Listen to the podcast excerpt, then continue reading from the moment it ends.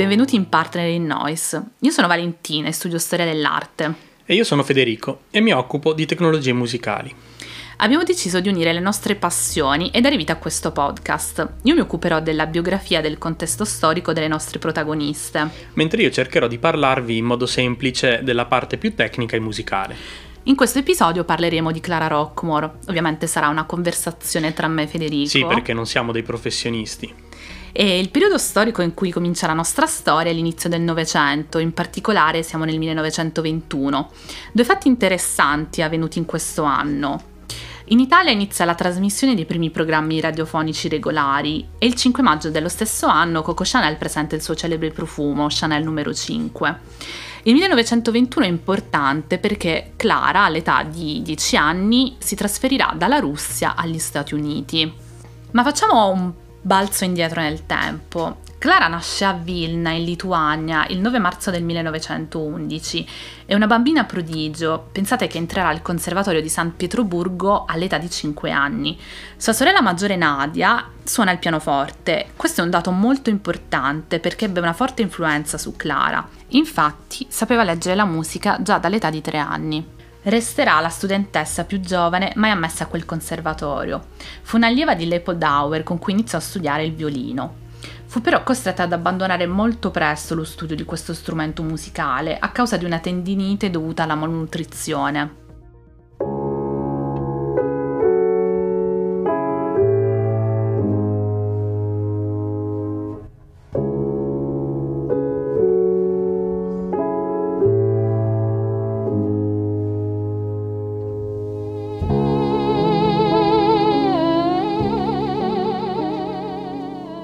Clara poteva contare sul suo orecchio assoluto, che aveva appunto esercitato sin dalla più tenera età.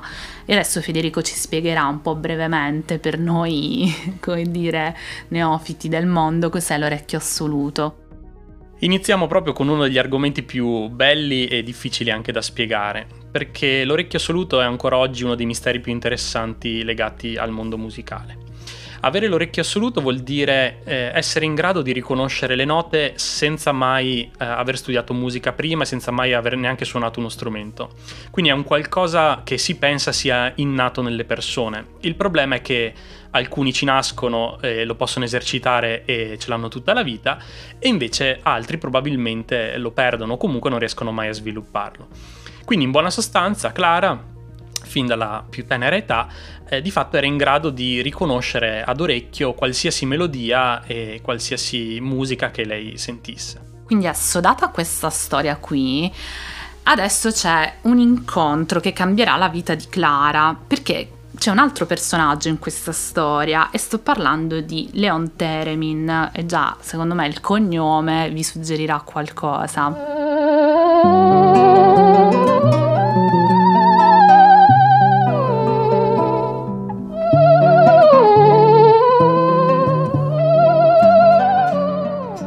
Teremin è un inventore sovietico ed è famoso per la creazione dell'omonimo strumento musicale, il Teremin, che è uno dei primi strumenti musicali elettronici. E qui entriamo nel tecnico. Sì, il Theremin è stato uno dei primi strumenti elettronici mai costruiti e mai inventati e nonostante sia passato ormai un secolo dalla sua invenzione, rimane ancora oggi uno degli strumenti più particolari.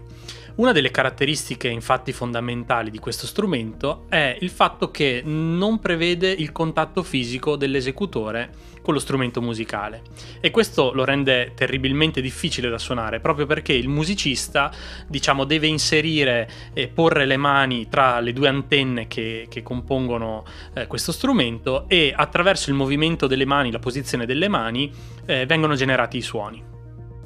Inizialmente Leon Teremin approfittò comunque di circoli musicali un po' ristretti che frequentava per far conoscere la sua invenzione, che ovviamente riscosse un notevole interesse.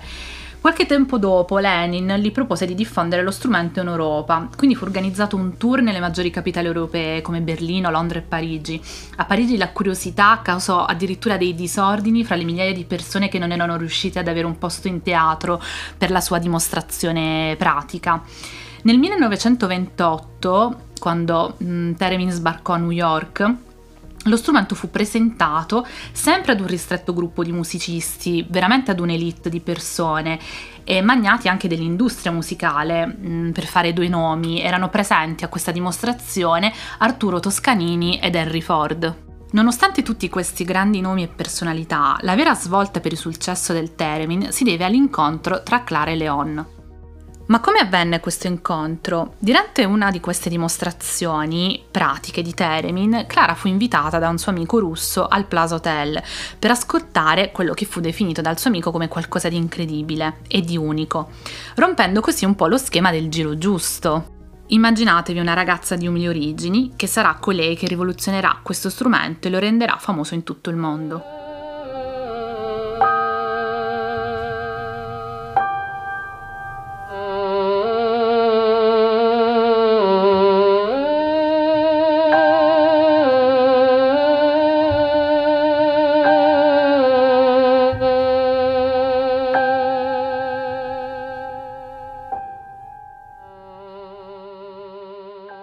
Un'intervista Clara dichiarò che rimase affascinata fin da subito dalla, dall'estetica dello strumento, questa scatola con queste due antenne, e rimase anche affascinata dall'idea di suonare nell'aria.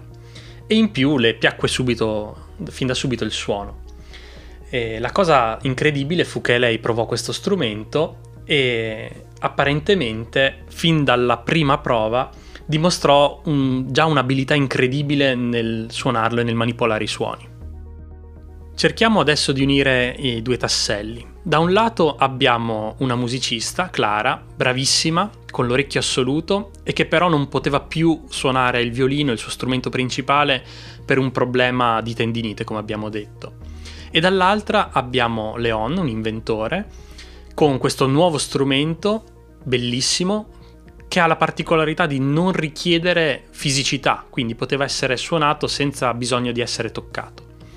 Capite che l'unione, questo incontro, fu fondamentale e fu fondamentale soprattutto perché Clara divenne la prima virtuosa del theremin e fu la prima a sviluppare la tecnica particolare che ancora oggi viene studiata da chi intende approfondire questo strumento e chi decide di studiarlo. E attenzione perché Clara non fu solo l'inventrice della tecnica, ma contribuì anche allo sviluppo stesso dello strumento. Dovete sapere infatti che inizialmente il theremin aveva un'estensione di eh, soltanto tre ottave, quindi un'estensione abbastanza limitata. E Clara invece richiese che questo strumento venisse portato a 5 ottave per darle maggiore possibilità espressiva e maggiore possibilità eh, di suonare e di esprimersi creativamente. Arrivati a questo punto della storia, dobbiamo introdurre l'ultimo personaggio, Robert Moog.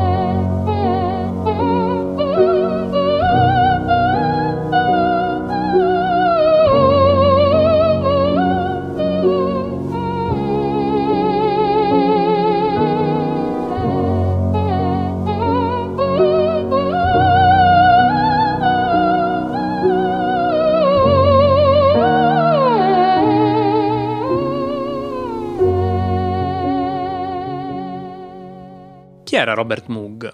Eh, Robert Moog è un inventore statunitense famoso per essere il padre dei sintetizzatori e per aver rivoluzionato di fatto anche lui nel, nel suo modo la storia della musica. E Robert Moog entra in questa storia perché aveva cominciato con la sua azienda a produrre theremin, quindi anche lui era rimasto affascinato da questo strumento e, e aveva cominciato a produrli. E a un certo punto fu contattato da Clara perché erano passati tanti anni e il theremin di Clara era diventato, a suo modo di dire, eh, completamente inusabile. Non suonava più bene e Clara non riusciva più a, a suonarlo.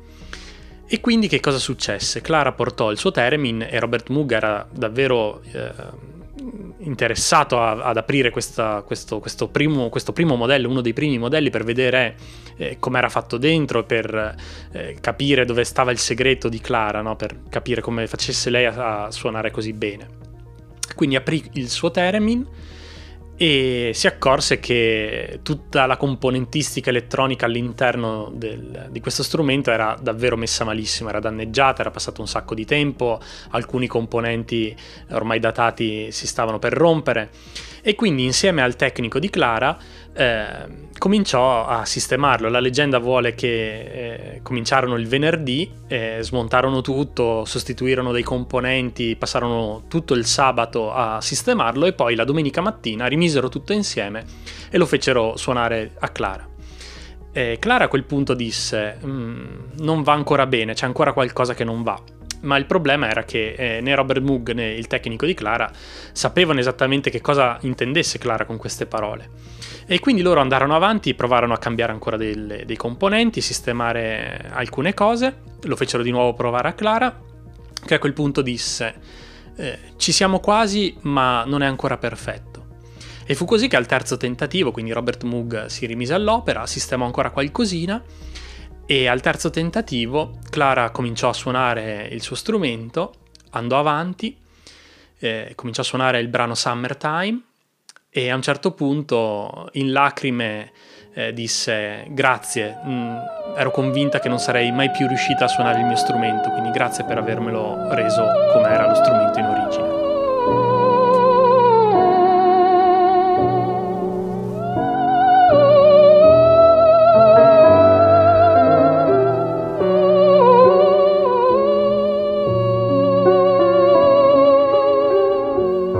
Nel 1975 Clara decise di ritirarsi dal mondo dei palchi e delle performance e di non suonare più dal vivo.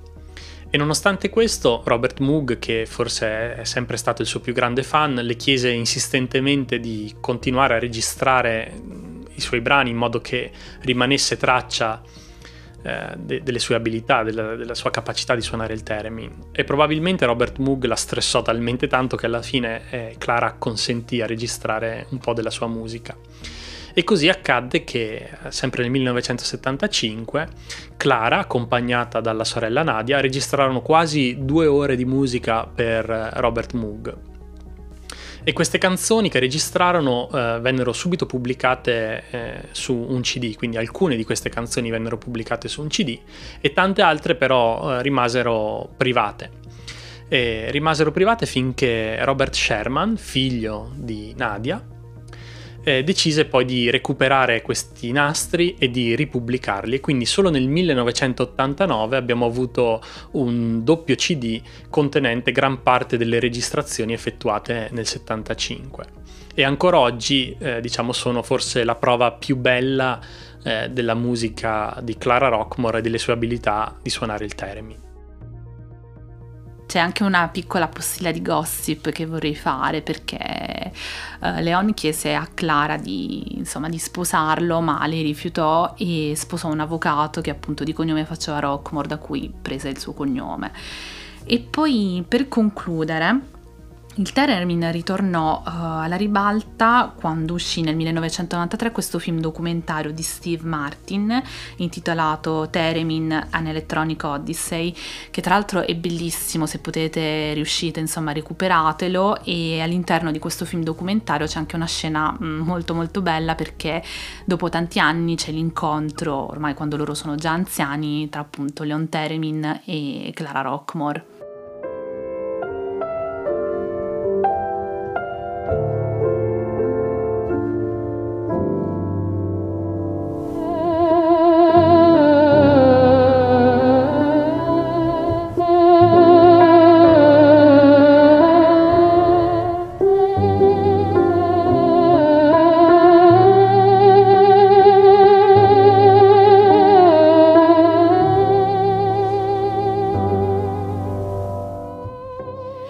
Grazie per averci ascoltato, speriamo che questa storia vi abbia intrigato in qualche modo e ci sentiamo alla prossima con una nuova protagonista.